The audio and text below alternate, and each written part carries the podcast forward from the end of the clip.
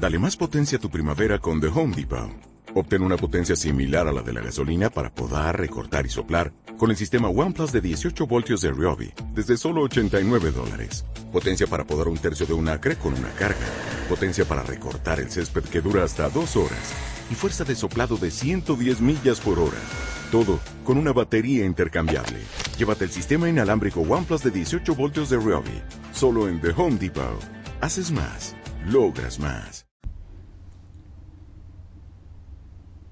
Hola, un saludo desde La Habana. Y sí, ha llegado el lunes, estoy reiniciando la semana informativa en este programa. Y yo, yo soy Joanny Sánchez, cubana, periodista, ciudadana. Además la jornada ha amanecido con algunas nubes muy cálidas y sin electricidad aquí en el barrio donde vivo, así que estoy en pleno apagón y abriré de par en par esta ventana 14 a ver si logro que entre algo de fresco informativo, pero sobre todo para asomarme e invitarlos a ustedes a que se asomen junto a mí a los temas y las noticias más importantes de este 27 de septiembre de 2021 aquí en Cuba. Hoy, hoy voy a comenzar hablando de una organización con su larga agonía, pero sin acabar de morir todavía. Pero antes de decirles los titulares, voy a pasar a servirme el cafecito informativo, que como saben está recién colado, así que lo voy a poner en la taza.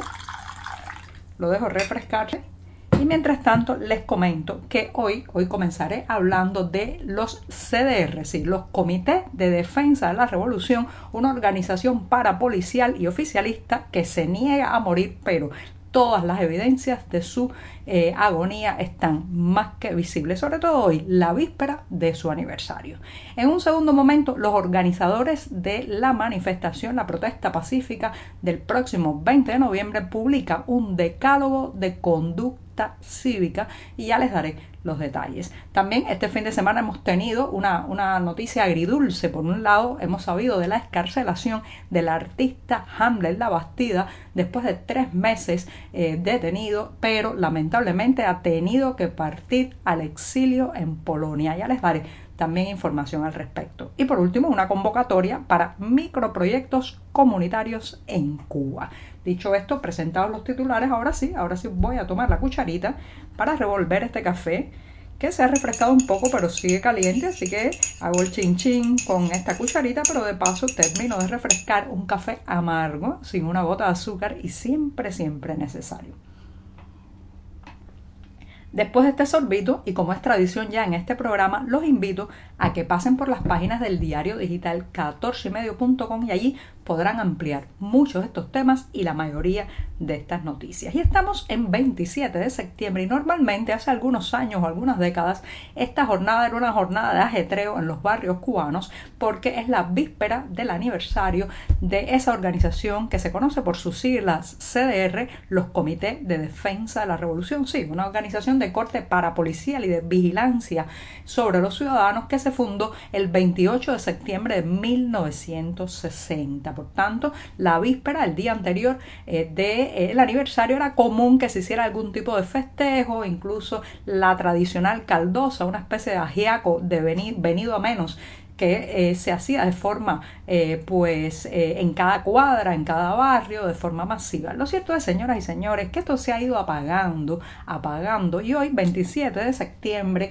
no sé si por la crisis económica profunda que no deja ni siquiera recolectar unas pocas papas, unas malangas, un, un pedazo de cerdo para hacer la dichosa caldosa, o es que la propia gente está apática, indiferente, distanciada de esta organización, lo cierto es que prácticamente no se ve ningún tipo de eh, conmemoración, celebración ni organización para recordar, reitero, el aniversario que será mañana de los tristemente célebres CDR. ¿Por qué digo tristemente célebre? Bueno, señoras y señores, porque esto es una organización que aunque se ha tratado de vestir con los ropajes comunitarios y pues decir que está más bien pensada, por ejemplo, para luchar contra el mosquito Aedes aegypti y el dengue. Lo cierto es que esconde en su armazón un, eh, un rasgo fundacional represivo. Si los CDR están hechos para vigilar controlar y sobre todo aquellas personas que tienen sobre aquellas personas que tienen ideas políticas e ideológicas diferentes.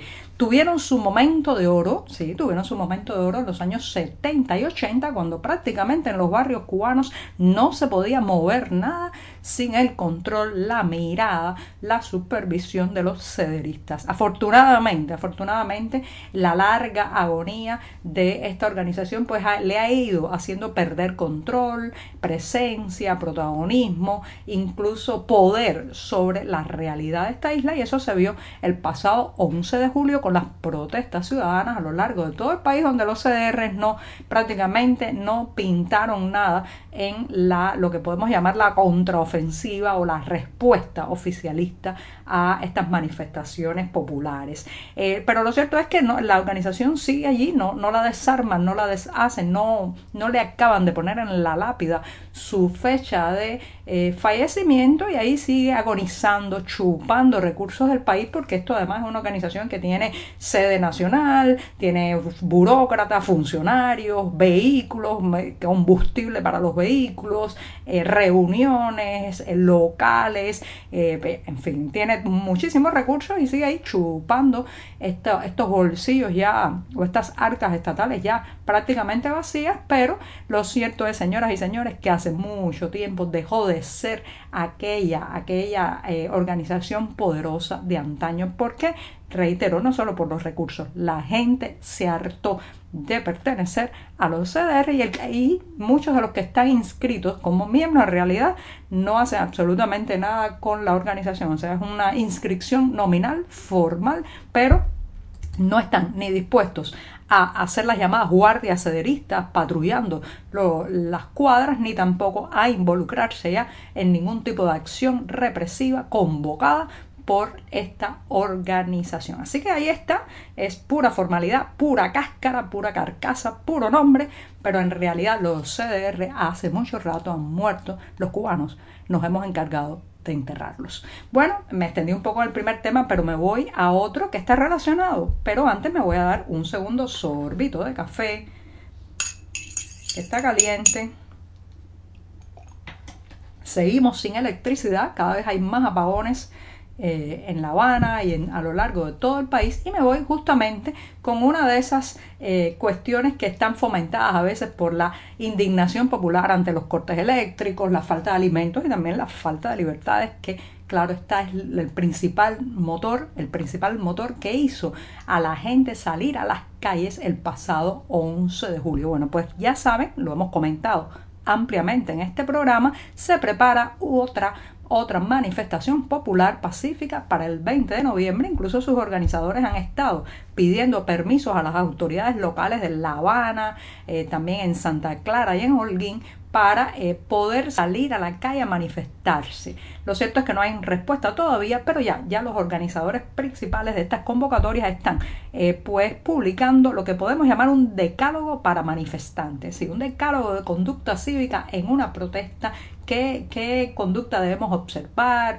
qué debemos hacer, qué no debemos hacer para evitar que después la, el oficialismo tilde a estas protestas de vandálicas, agresivas, violentas o destructoras del patrimonio público. Bueno, pues este, esta plataforma, el proyecto Archipiélago y el Consejo para la Transición Democrática en Cuba, que son los principales organizadores y que convocan a la marcha del próximo 20 de noviembre, ya han publicado este decálogo formado por varios consejos, varias ideas eh, que, eh, bueno, pues hablan, por ejemplo, de que eh, la manifestación debe ser de naturaleza pacífica, que no debe, la persona cuando es arrestada, si llega a la policía, no debe resistirse nunca al arresto policial y pone una serie de detalles más para evitar, reitero, que la en manifestación pacífica pueda ser tergiversada y por el propio oficialismo y ser reventada desde dentro con actos vandálicos o agresivos. Así que lean los detalles de este decálogo, reitero, en las páginas del diario 14 y medio, porque parece ser que todo va confluyendo, todos los astros se van alineando, todos los caminos van señalando a ese 20 de noviembre, que ya tiene una etiqueta incluso en las redes sociales. 20 N, el día, el día en que parece que los cubanos volveremos a salir a las calles a pedir libertad. Bueno, me voy rápidamente a un tercer tema que es una buena noticia. Es una noticia, decía al inicio, agridulce y tiene que ver con la escarcelación del artista Hamlet Labastida. Hemos mencionado varias veces en este programa su caso. Recuerden que este artista estaba fuera de Cuba en una beca, regresó a la isla eh, y después de terminar sus días de confinamiento eh, obligatorios por COVID-19, cuando uno entra a Cuba, la cuarentena, la llamada cuarentena, bueno, pues eh, la Bastida fue detenido y conducido eh, al cuartel de la seguridad del Estado, de la Policía Política en La Habana, Villa Marista. Y ahí estuvo, señoras y señores, tres meses. Ustedes se imaginan lo que es estar tres meses en Villa Marista. Eso es un centro eh, de tortura psicológica, de presiones, de interrogatorios constantes, de violaciones y vejámenes de los derechos de los detenidos. Y ahí estuvo este artista, la comunidad internacional reclamó ampliamente su escarcelación, incluso Amnistía Internacional lo nombró preso de conciencia. Lo cierto es que este fin de semana hemos recibido la buena noticia de que fue escarcelado. Esta es la parte eh, positiva porque quiere decir que la denuncia, alzar la voz, reclamar, pues logró eh, la, el objetivo de que Hamlet la Bastida saliera de eh, la celda del calabozo de las mazmorras de Villamarista. La triste noticia es que, eh, bueno, pues tuvo que cambiar su libertad por el exilio. Fue prácticamente desterrado, colocado en un avión eh, junto a su novia, su pareja, la poeta Catherine Bisquet, y ya hemos confirmado que ayer domingo aterrizaron en Polonia. Así que, por un lado, eh, fue escarcelado, pero por otro le dijeron a su salida que este era un viaje solo de ida. Señoras y señores, este régimen eh, eh, ha optado muchas veces por sacar a los inconformes, a los disidentes y a los opositores de las fronteras nacionales, sacarlos de la isla, llevarlos fuera, exiliarlos, desterrarlos. ¿Por qué? Evidentemente porque les incomoda que la gente crítica, que la gente con ideas diferentes se quede aquí. Eso mismo hicieron prácticamente con los encarcelados de la Primavera Negra de 2003, eh, que después en un proceso de negociación con varias autoridades internacionales, bueno, pues eh, lograron eh, desterrar a la gran mayoría de esos prisioneros políticos. Otros, otros se quedaron, uno de ellos fue José Daniel Ferrer, que justamente ahora está otra vez tras las rejas en Cuba. Así que ya saben, Handel La Bastida fue encarcelado lamentablemente. lo prácticamente lo montaron en un vuelo rumbo a Polonia. Y me voy, me voy con una convocatoria. Los que tienen un microproyecto comunitario en Cuba tienen una oportunidad porque el proyecto Aulas Abiertas ha lanzado dos convocatorias para la ejecución justamente de estos pequeños proyectos en la isla. El primero busca promover el liderazgo y el activismo juvenil y el segundo está enfocado en el fortalecimiento de la sociedad civil cubana.